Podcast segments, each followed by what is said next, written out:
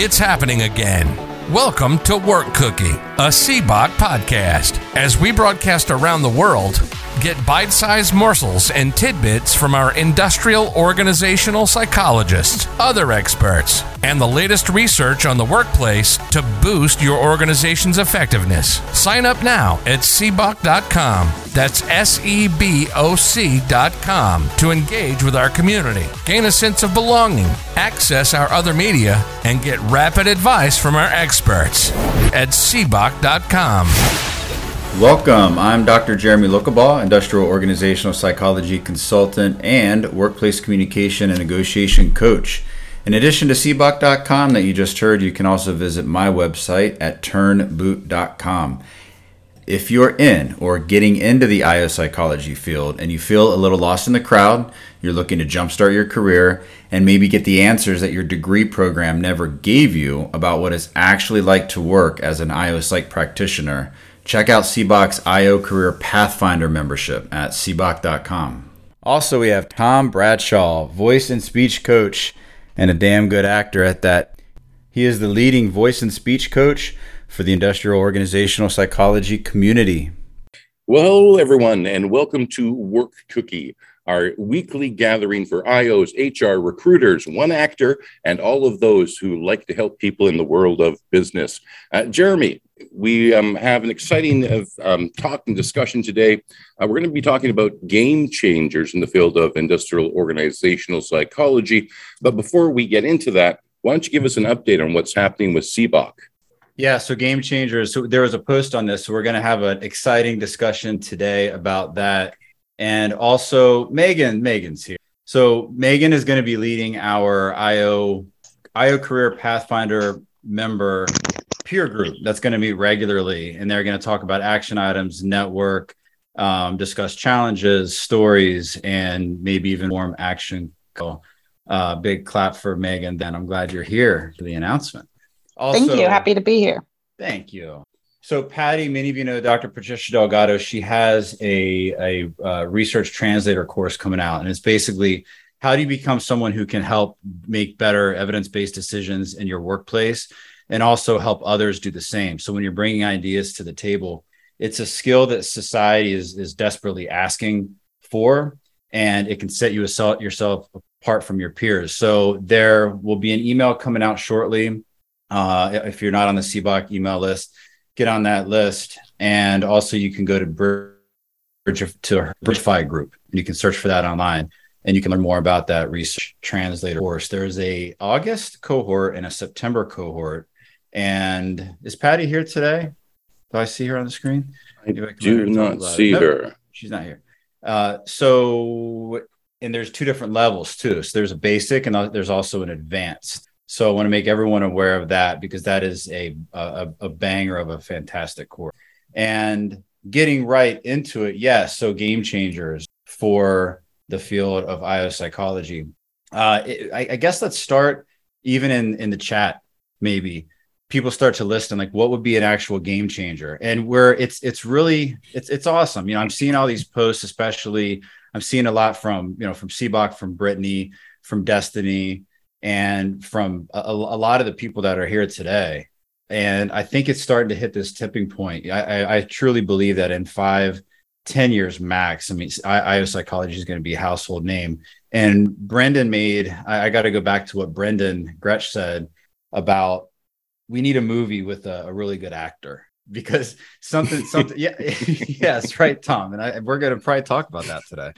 So it, it's, it's, it, it's hitting a tipping point and um, I, I, saw a post. This is just interesting. I saw this just before I logged on today. Uh, Lubna Sharif, many of you know her. She she made a post. So back in 1904, a gentleman by the last name of Bryan or the first name of Brian, it was supposed to be called individual organization organizational psychology, but he made a typo and he didn't correct it and he put industrial. So it just stayed, I guess, when he made this 1904 APA address. So I saw this post by Lu, by Lubna, and I, you know, I, have I've never heard that before, so I thought that was pretty interesting because I because I was um I was thinking about that that just the other day. Uh, Tom, I'm going to turn it back over to you. Uh, well, thanks very much, Jeremy. Uh, it's you know, game changers is really kind of interesting because it's hard to see change when you're in the middle of it, but everything is changing. The way people work is changing. Uh, you know, I've had talks with um, people like, you know, investment people, accountants, who are talking about this is the biggest change since the Industrial Revolution. And it was starting to, I mean, it, it, all of the changes that we saw with the lockdown, the move towards flexible, remote, hybrid work, whatever you want to call it, uh, that's been going on for you know 20 to 30 years, but not to the extent that we're really seeing it now. And you know, I, I've heard discussion that we were always headed in this direction, but the pandemic and lockdown sort of sped things up over 10 years.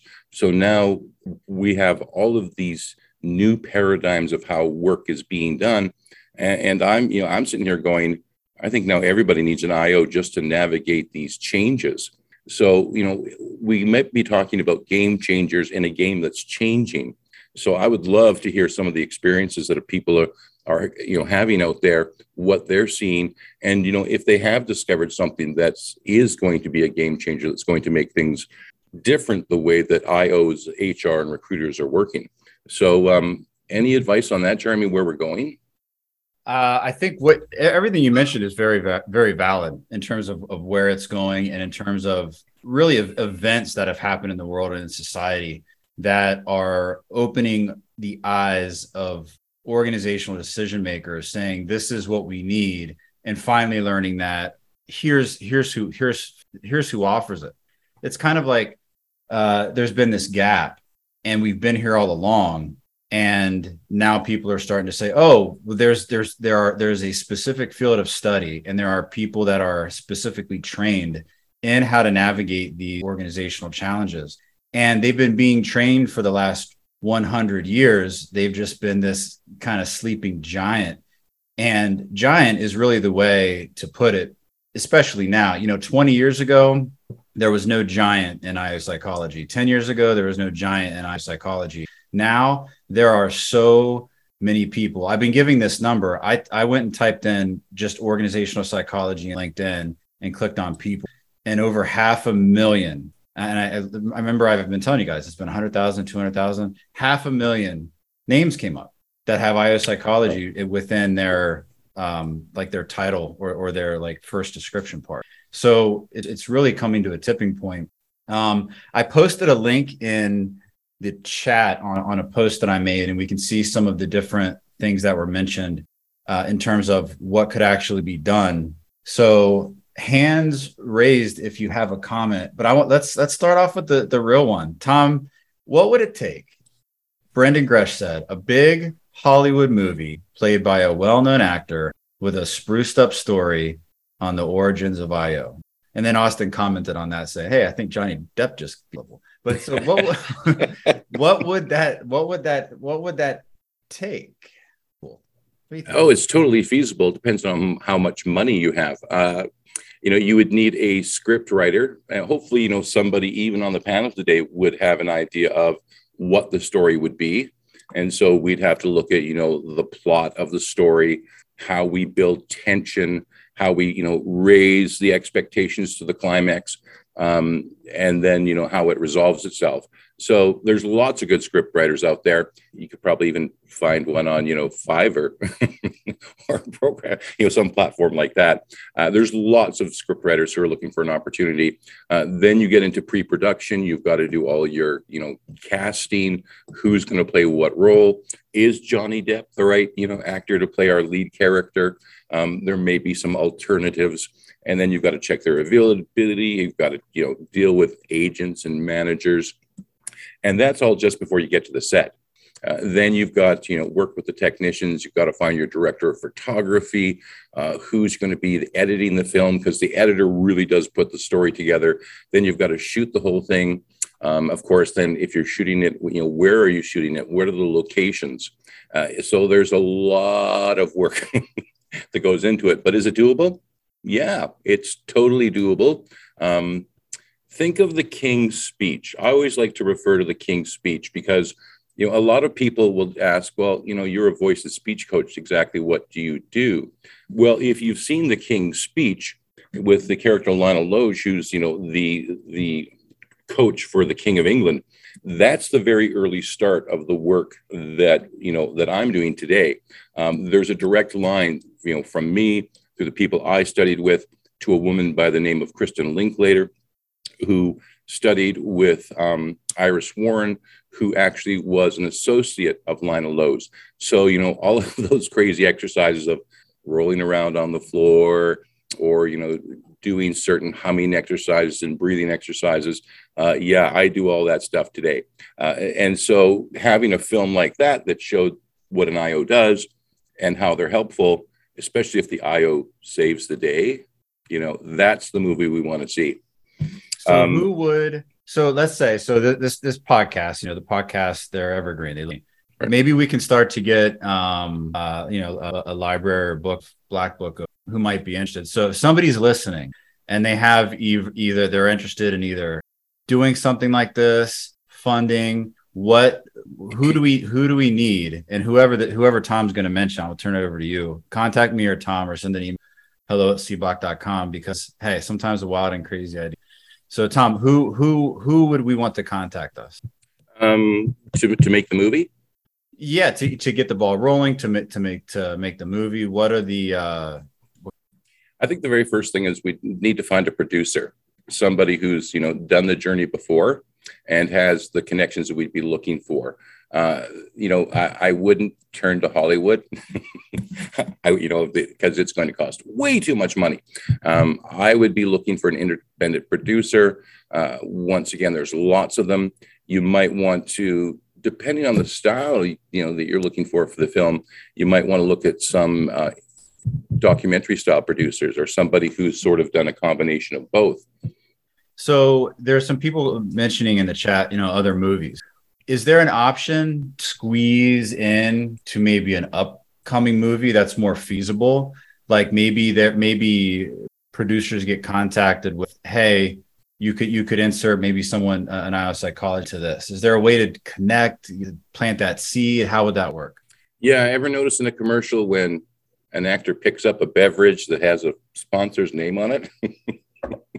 so you could very easily, you know, find some movie that you know is in development and go, if we propose to you that there's a character in the film who's an IO, you know, what would it cost us? And of course, you probably want some sort of love story, you know, because right. that will attract a bigger audience. Okay. Well, we've got a seed here, and I'll turn it back. I'll turn it back over to you, Tom. Well, hey, there's a lot of hands up. Let's go to Linda Ann. Oh, I was I was going to say because I always look for a way to minimal effort on things, and um, you know, whenever the different movies are being cast, they always have a career of some kind, right? And so it just could be that we ask whatever one of those characters be an IO or main character be an IO and, you know, happen to bring a company back from the brink of extinction, you know. I think that's a great idea. Um, so, what, what company? What company would you like to see brought back from the verge of extinction? Oh, whatever one they're working on, you know. Be kind of fun if it was Amazon. Uh, Dr. Martha, no, let's go to you. No, no. Dr. Martha, let's go to you.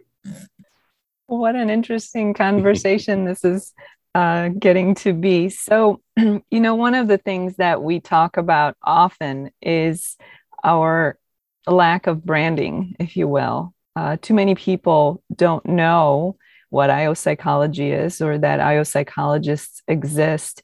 And I think it's true in so many instances that organizational leaders don't even know that there's an option for a consultant that might be able to resolve a number of issues for them that can help them to work through things.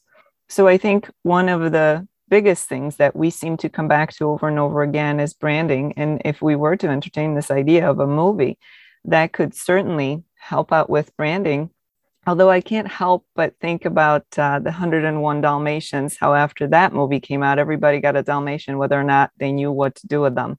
Uh, so I don't want to see any IOs being turned into pounds because you don't know what to do with them or how to care, take care of one. But, but I think a movie certainly would help out with our branding. The other thing that I wanted to comment on uh, what you said earlier, Tom, we had before the pandemic multiple organizations allowing people to telecommute, as they were calling it back then. And not too long before the pandemic, some of those organizations started to reel that back in because there were supposedly some studies that people are less productive when working from home and this and that. But then they then the pandemic came about and everybody, um, almost everybody was forced to work from home or not work. So as we're transitioning through all of these changes, there's no denying that there's so many changes that are happening right now. This is the prime time for IO psychologists to be most helpful to organizations. Uh, we've talked about the great resignation on a number of occasions here. And I believe that with so many changes, I think this is the case here. We're looking at the pendulum swinging from one extreme to the other. The, the pre-pandemic extreme was people working themselves to death sometimes literally and now the great resignation is people are quitting in masses and i don't want to work and i don't want to you know i want to do my own thing or whatever it is so i think that there will come some kind of um, um, self correction where we went from one extreme now to the other, but there has to be some kind of um, settling place somewhere in between. And certainly, IO psychologists could be a tremendous uh, resource for organizations. So, if we could get ourselves be recognized as uh, people who exist, options that exist to organizations, I think we could be tremendously helpful. And maybe it would take a movie. Um, yes, movie. Um, although, as you were talking, I'm going, mm, maybe a, more like a crime drama, maybe like a CSI with IOs. Um, as you're talking about change, is part of the issue we're seeing right now the fear of change or that change is difficult? Because you know, I'm seeing a lot of people, you know, organizations want to move to something like the hybrid workforce, but it requires a manager to lead that change. And they don't know how to lead people if they're working remotely. So is it that fear of change, which is sort of holding back and causing things like the great resignation? Do you, do you think that's what's going on, Dr. Martha? Well, I think there are several things that come into play here. First of all, on an individual level, some people are simply more open and more comfortable with change than others. But then when you consider making big changes within organizations, especially the bigger the organization, I think the more laborious the change will be. And sometimes that can get in the way. And other times the managers who are required to now do things differently simply don't have the skills. And whether the organization is not offering um, any options for them to up their skills or they're not being proactive and seeking out the skills on their own, right? We can't always expect the organization to provide all the education you will ever need. We are uh, grown ups with jobs. We should be able to seek out our own improvements and uh, educational opportunities. So I think there's a number of things that comes into place. All right. Uh, Brendan, let's go to you.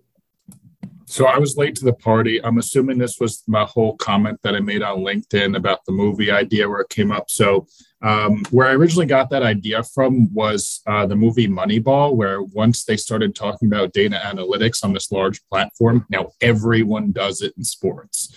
So that's kind of where I saw that blow up. And I mean, it's happened all the time with other movies. I'm sure with Top Gun coming out, you've got thousands of kids who now want to go to school to be a naval fighter pilot, guaranteed, because I have a friend, and that's exactly why he went and did that because of the original movie. So um, I wrote down a couple things because I didn't want to lose my train of thought about a lot of what has already been talked about. Um, I think what we're doing as IO is that we're guilty of producing materials that are only for our own consumption as IOs so, in other words, drinking your own bathwater because we're not we're not producing things for the general public. We're producing things that is in circle and not getting out to the general public. So my ideas on that is we need to start getting newspaper articles in the New York Times and things along those those lines where somebody in IO has written that article. It gives a lot of information on that and the exposure from that. Um, beyond that, I know politically that there was a candidate running. Um, I don't really want to get that far into it, but had a background in IO psychology, and there was some exposure there. So again, getting more people IO psychology into politics, that would also take care of it. Again, we have those skills, although we might have too much integrity for that. That's a whole nother topic of discussion. Um, and we have talked a lot about like what we can do with HR. I was at an HR conference last week. They had a very big pitch for one of the schools, masters uh, in IO and PhD in IO. Um, uh, at this HR conference, and you could go talk about and learning about it because it could be a path that you go to. So again, partnering with that, and with the topic of change, this is uh, something that I always have with this this one of these great leaders that I work with currently, is we always talk about why are all these people crazy? No, we are the crazy ones. I promise you that because when you start to see it that way, then you'll understand. We want to go out and change things. Change is not normal. Everyone wants the that's the way we've always done it. That's they don't like change. So what we are the crazy ones.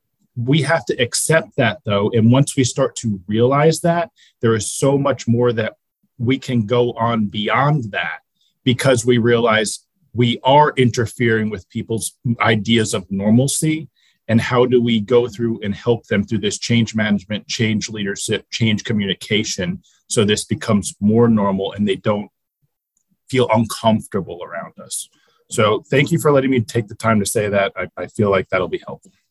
Uh, there's also a great freedom when you realize that you are crazy you are different than everybody else um, and it just allows you to be your unique self lee let's go to you you know i, I think uh, I think one thing we can take heart in is that, that the process has started because, I mean, you know, look at the number of people who are here today. And, you know, the fact that, uh, you know, the, the, the podcast keeps getting put out on uh, LinkedIn and there's new uh, groups being started. There's more posts being put out there. There's more people commenting on those posts. Um, you know, the fact that uh, what was it? Uh, Jeremy said a while ago about half a million people who actually put that in their headline now.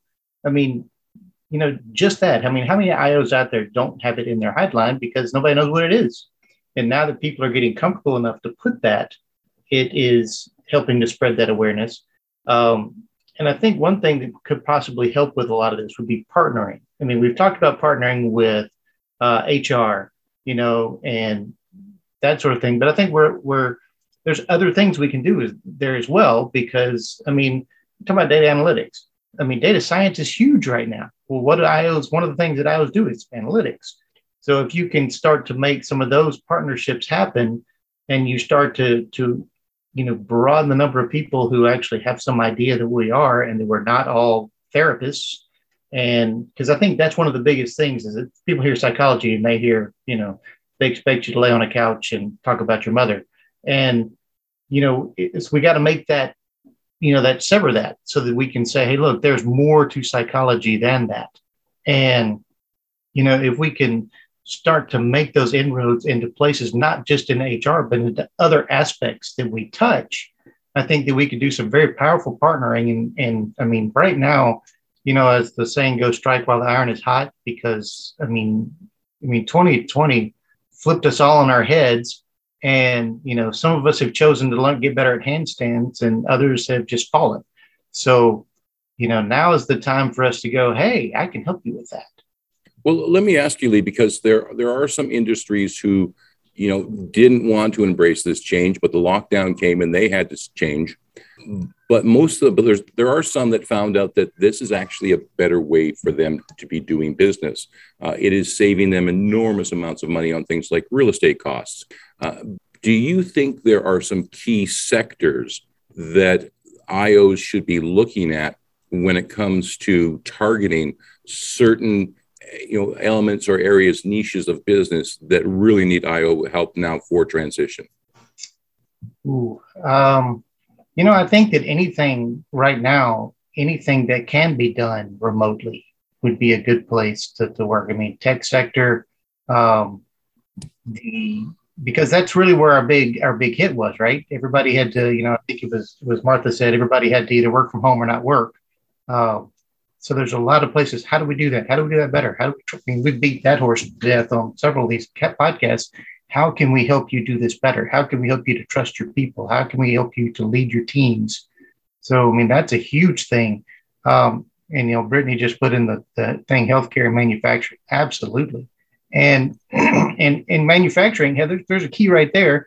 There's a, there's a, a, sector of engineering called industrial engineering, and they look at process improvements and everything. That seems like it might be a good match for industrial psychology type people to get in there and help with. Okay, you you do the beeps and squeaks, and I'm doing the people, and we can figure out together how to make this all work better. Um, and healthcare. Oh, good God, is there any place they could use some help?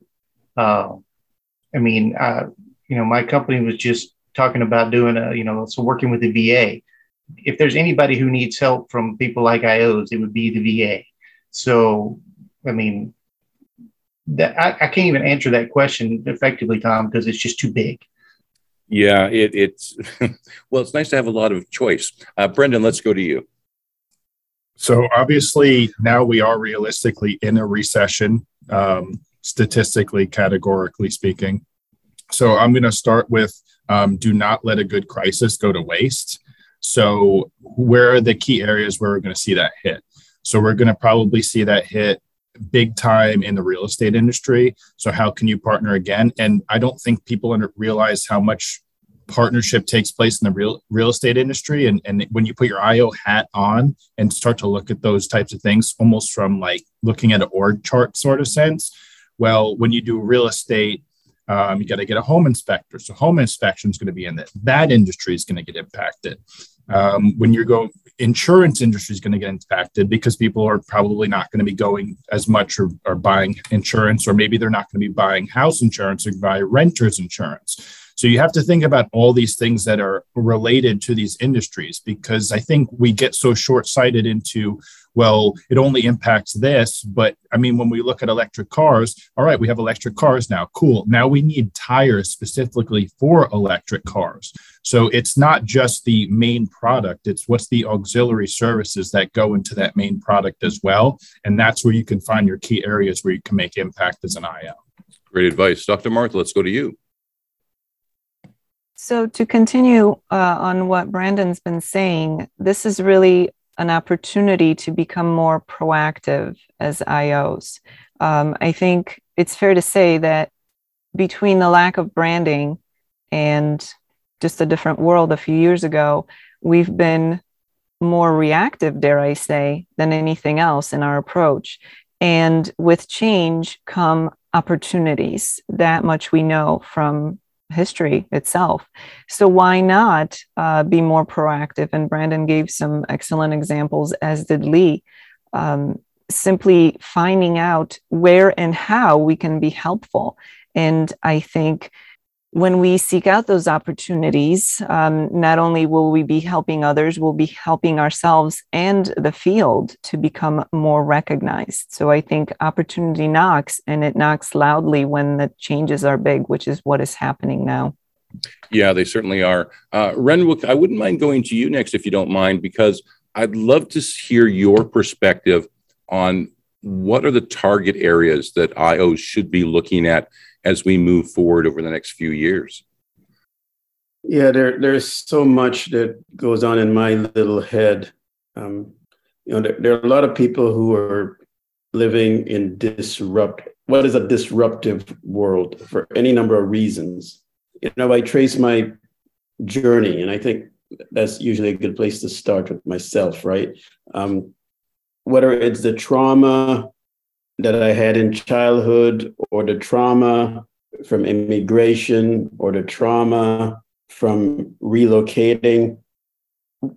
Most of us, if not all of us, have had, have had some kinds of traumas that interfere with our effectiveness, whether it's to trust a manager, to trust a peer. And I was just talking to a leader in a major company this morning, and you know, her question is, how do how do I get my people to open up with me? I've got to do their reviews. Well, that's a long answer, right? It's what are their traumas? Yeah, you're personable. You know, you you present well. You're poised. You you obviously care. However, do they know how much you care? Are they are they comfortable with disclosing who they are? So to answer your question, um, I I see opportunities everywhere when we create a safe environment. And it's every conversation with everyone everywhere, right? And, and so, you know, I made, made a couple of notes. Um, who resists change? Who wants to eat the same thing every day? Nobody, right? Even if we love it, you know, it's a favorite food. Yes. But at some point, whether it's a week or two weeks down the road, I had enough of it. Why? Be- because I want some variety. I want something interesting. I, I want to stretch my curiosity, right? I want to experience something different. And in the context of work, I, I want less stress. I want more enjoyment. I want greater ease. I want to have something to celebrate at the end of the day, at the end of the week, at the end of the month. So when you present me with opportunities to change, I'm saying time out. How do I get relief from it? How do I get to enjoy the journey? How do I get to celebrate at some point? Help me see that. Don't tell me about change because you know what? I've just I've just sorted through the last month of all the changes from a month ago. I'm now coasting. I'm in a comfortable place. Now you're asking me to be disrupted again? No, no, no, no, no, no, no. I'm not signing up for that.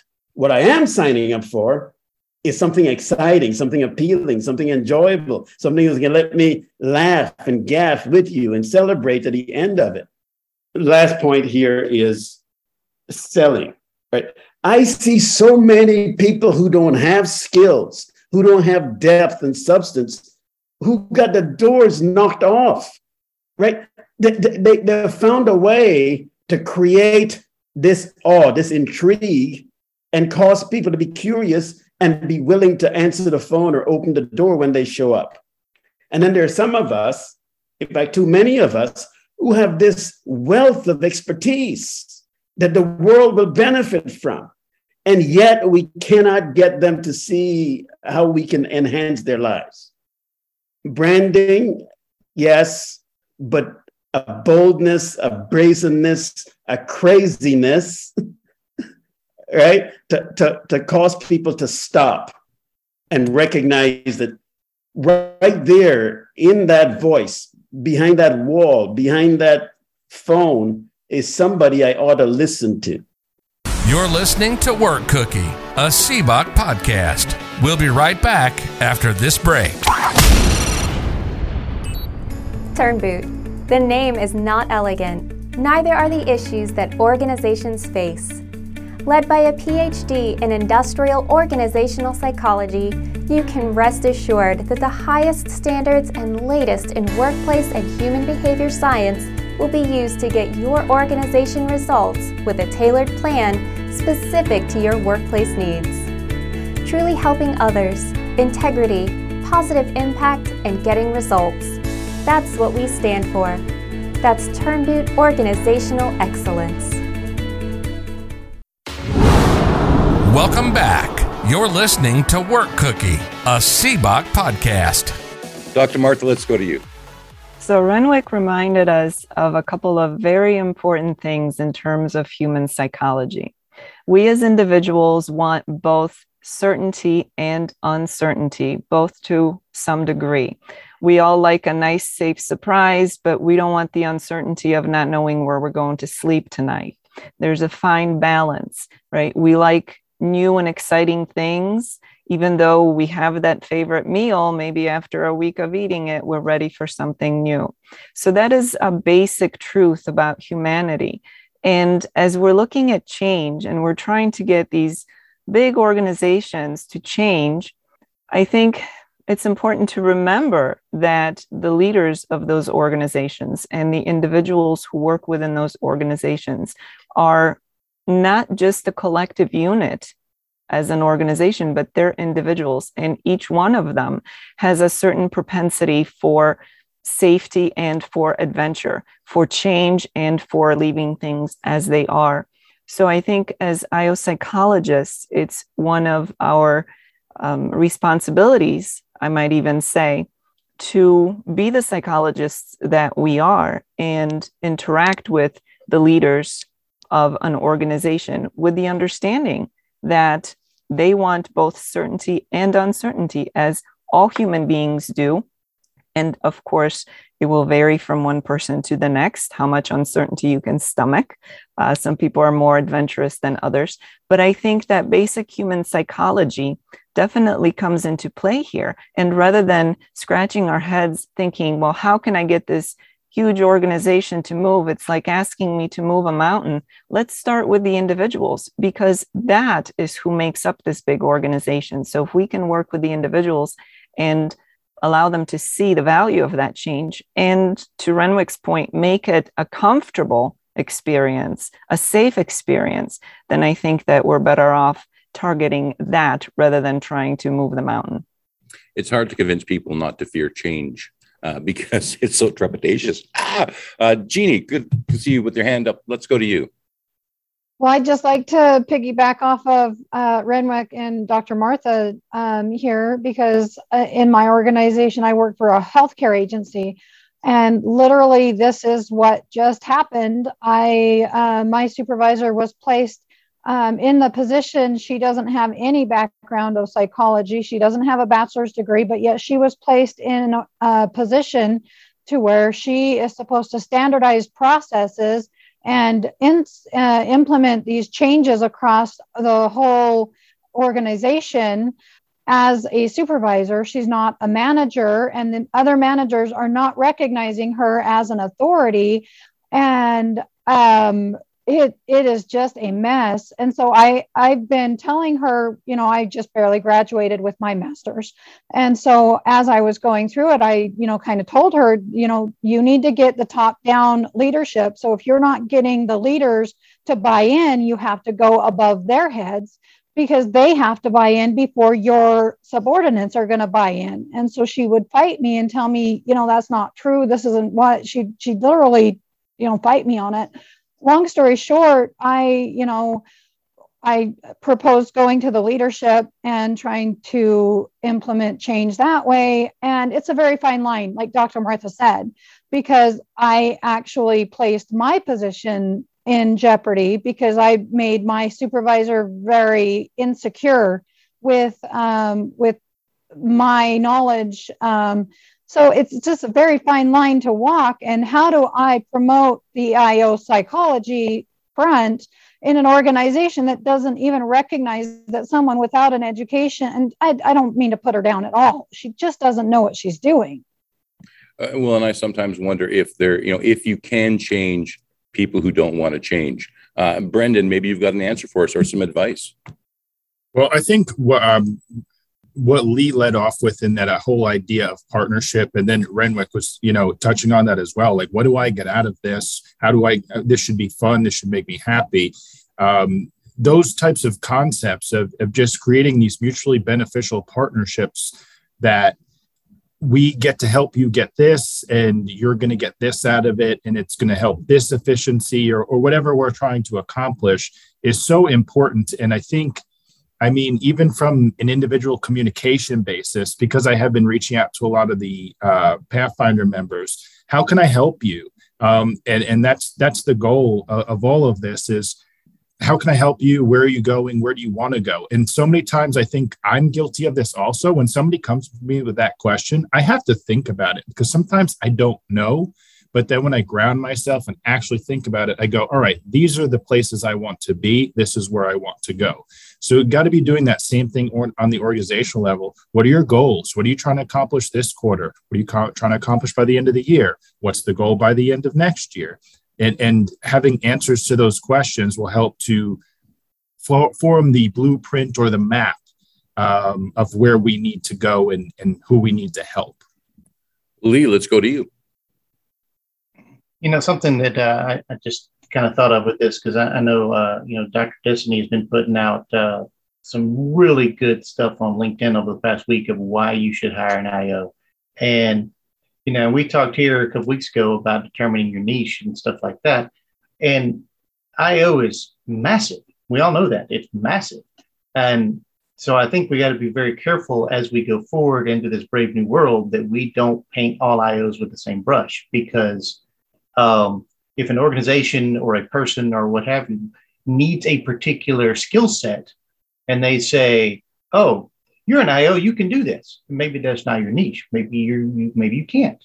Um, we got to be very careful with painting us all in the same thing, saying that you know we can all do everything because I mean, as we know, nobody can be all things to all people, and so. Uh, and I think that that is actually a, a really good opportunity for us to partner with each other. So you know, one person's great in analytics, one person's great in coaching, you know, another person's great in organizational change you know, uh, because you know that that one consultant may be fantastic in his or her field, but you know, you put them in there, uh, you know, into doing something else, and then they can fail, and then it's oh, I thought IO was the answer to everything, and look at this, you can't do this, and so we don't want to shoot ourselves in the foot by doing that. So I, I think that this would be a great opportunity to collaborate with each other and to make sure that the organizations that we're dealing with understand that yes, we have the answer. Uh, you know, back back when I was still, you know, active duty, we talked about the, you know, the chief's mess knows, you know, the chief knows everything. Well, and the, the secret is that the chief doesn't know everything. The chief's mess does. I don't know it, but I can find it because somebody does. And we got to make sure that we don't put ourselves up as, you know, I'm the I'm the you know the, the Einstein of IO and I know everything. Um, and, and if you can pull it off, you can go over here going, hey, Brandon, what's the answer? You know, that you, you could probably pull that off, but of course that's probably more of a Tom thing, you know, showing the actor side of it. But um, I, I do think we got to be very careful as we tiptoe along that line that we don't oversell, because you know there's that there's that point we need to come right up to that, dance right up to the edge, and you know stick our nose over a little bit, but not get too far, so that we don't uh, give false impressions of what we have and then end up doing ourselves harm. Right. Uh, much better to go with that team approach and you know, consider CBOC as a database, and you just need to find the right A or IO for your situation. Um, Amanda, let's go to you. Hi. So that is uh, his Lee is just echoing kind of the post I ended up making in the chat related to finding your niche and your area of alignment. Um, I practice in L&D. That is where my heart is truly at. And I find that I can contribute more. I feel more meaning and more satisfaction in where I am practicing, where I feel where I'm an expert at, versus if I am pulled into something where it's like, okay, yes, I have got an industrial background. Um, and I do program evaluation. I can do program evaluation in my sleep. It's probably what got me my job uh, because anybody that wants to deal with stats normally backs off and goes, nope, not me.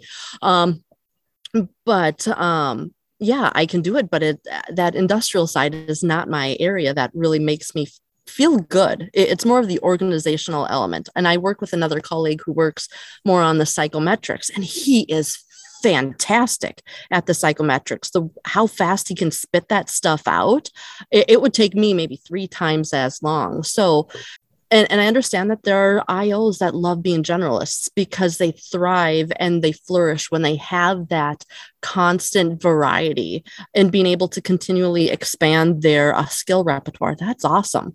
We need those folks. However, not all of us want to play to that kind of um, drum.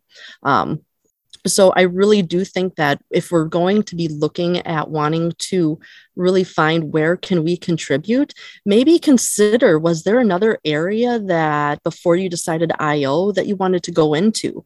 Maybe that's an industry area that you can start pushing forward for there to be more more organizational application. So, for instance, if I didn't go IO, I would have gone physics and gone to NASA.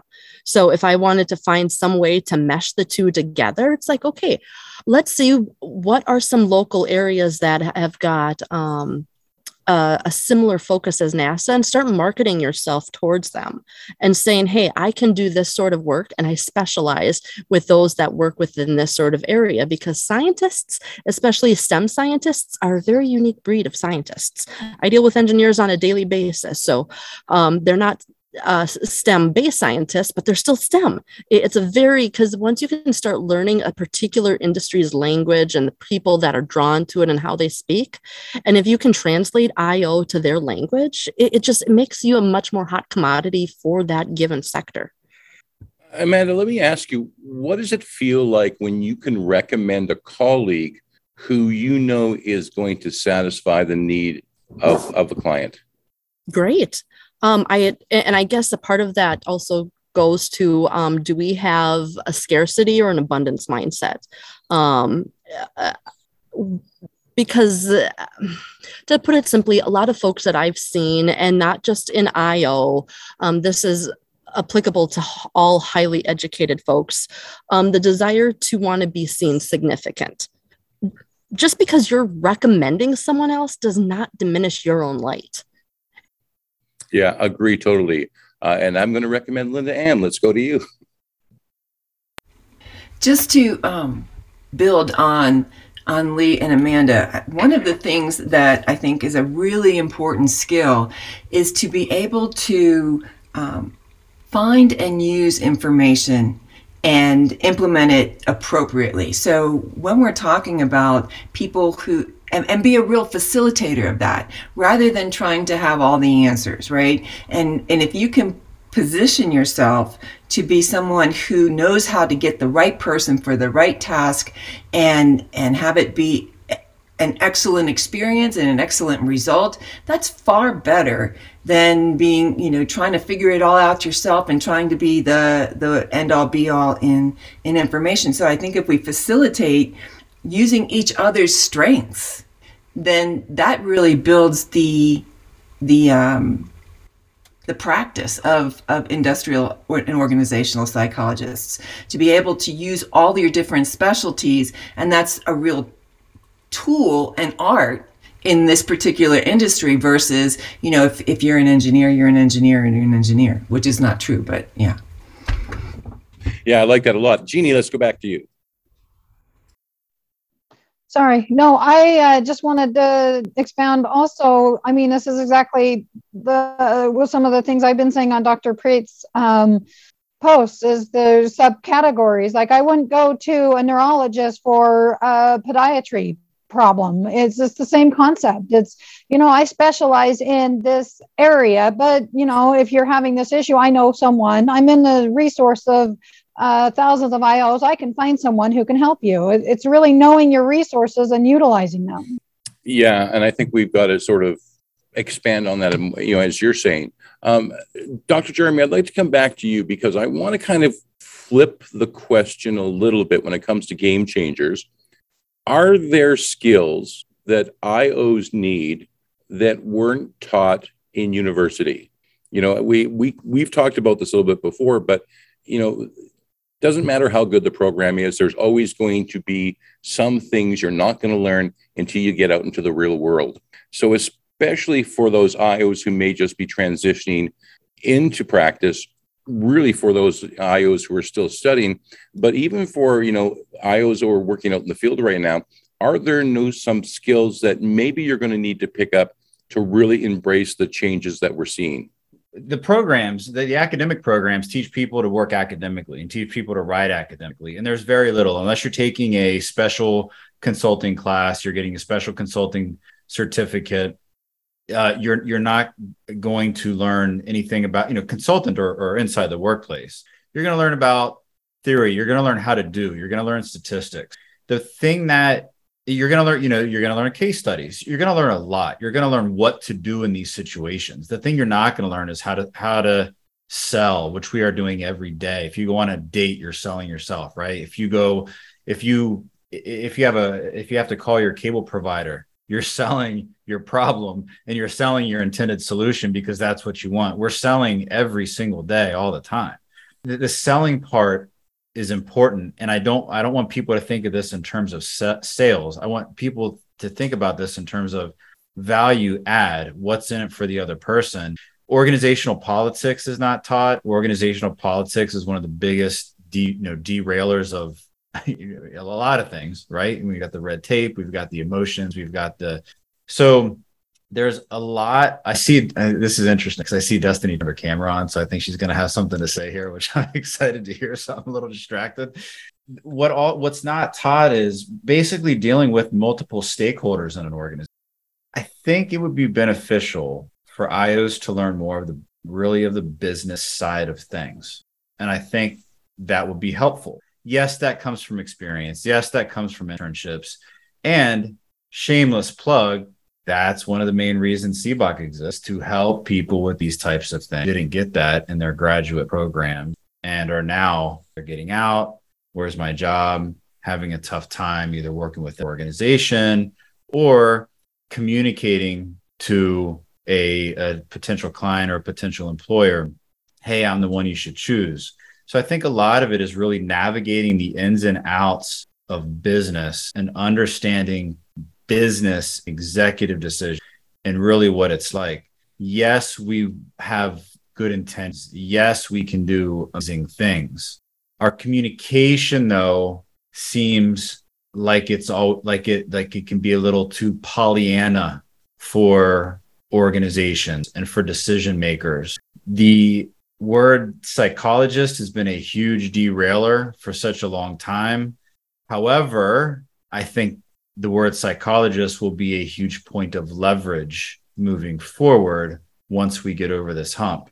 So I'll leave it for now at learning the business aspect, learning what it's like to work in organizations. And as the great Trip Braden, Tom, you remember this, we had an entire event where he said IO, IOs should really focus on getting jobs in operations into the nitty gritty of organization. Don't worry about the IO part yet just go and work for a company for three to five years in operations, learn the ins and outs of business, learn the politics, then worry about, you know, because you'll be much better poised. You'll be much better at will. Tom, back to you. Well, let, let me have a little bit of a follow up here because. All right, back to me. is it is it wrong if I assume because people are coming out with IO degrees that they've got great soft or people skills. Or is or am i totally wrong on that that there's no training in the programs on you know communication or you know those those soft or people skills that you really do need in industry? Uh, not that i re- i don't recall those. It, it's it's not like a it's far from any kind of degree in counseling. So with a degree in, in, in counseling you learn all of that.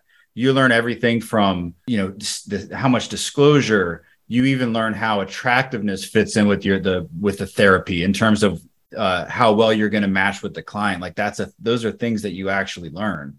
So you learn everything about what's going to happen you know the communication aspect and the interaction and the dynamic. I will say for a field of lots of very smart people with very good intentions who are interested in things like data and analytics who are interested in things like research, who are able to strategize, who are able to take organizations to a place better than where they're headed. For that, you would expect us to be uninteresting, nose in the books, unable to communicate.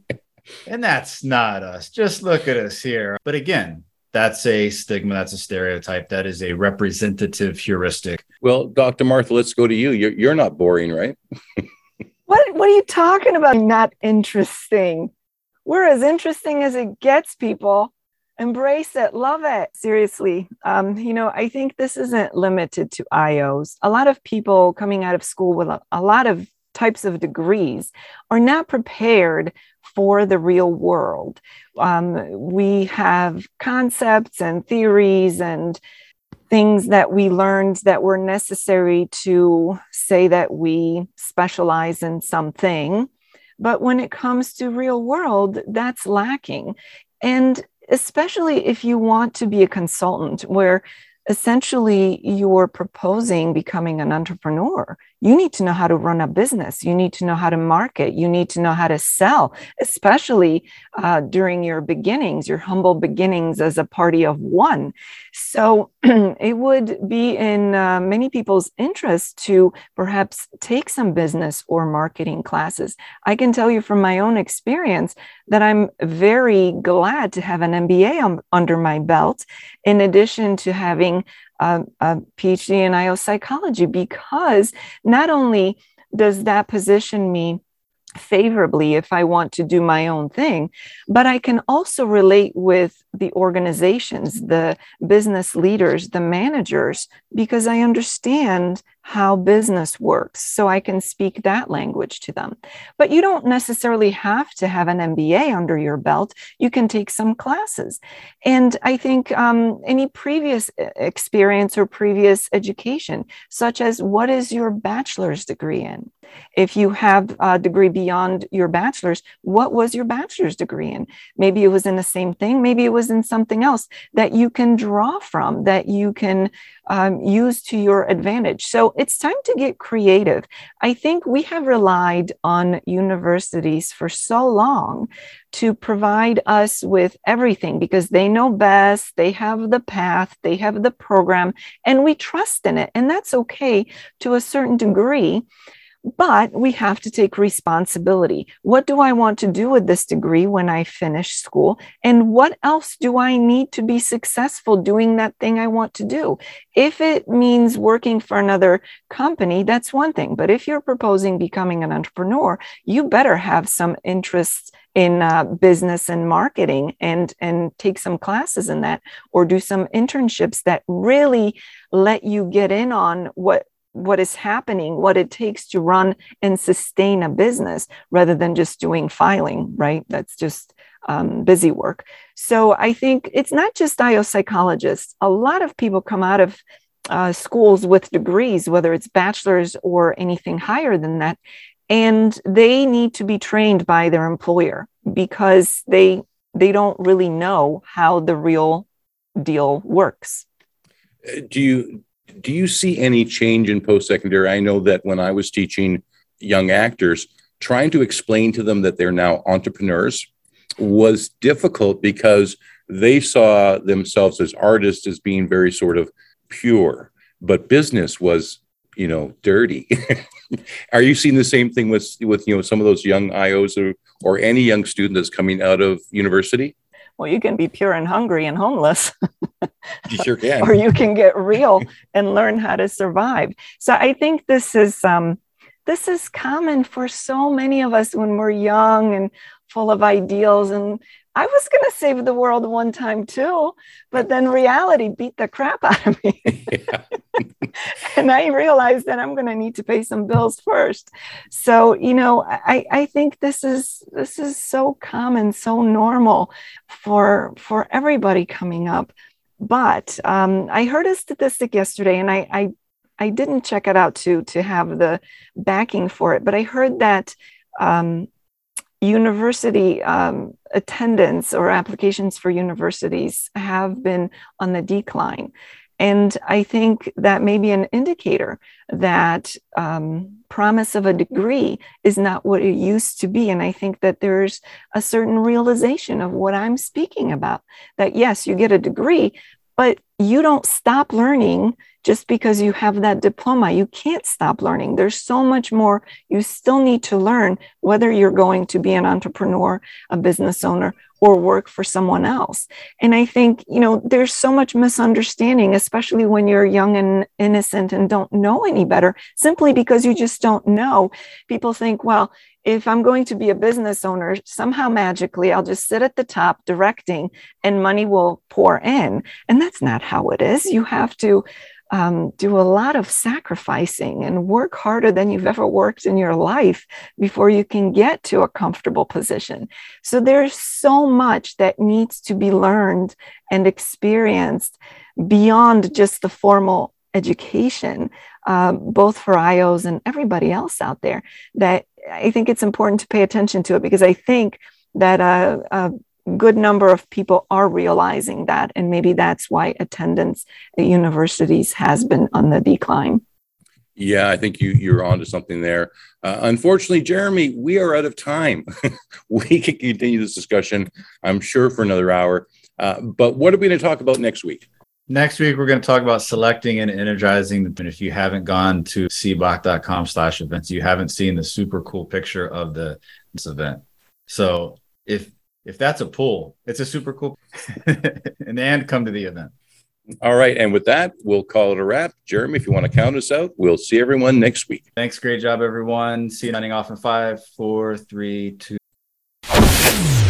Thanks for listening to this episode of Work Cookie, a CBOC podcast. Don't forget to sign up at cboc.com. That's S E B O C.com to engage with our community, gain a sense of belonging, access our other media, and get rapid advice from experts. Would it be a bad idea to make your most challenging workplace problems go away? Don't forget to check out our corporate, career boost, recruiter, and even student memberships at cboc.com.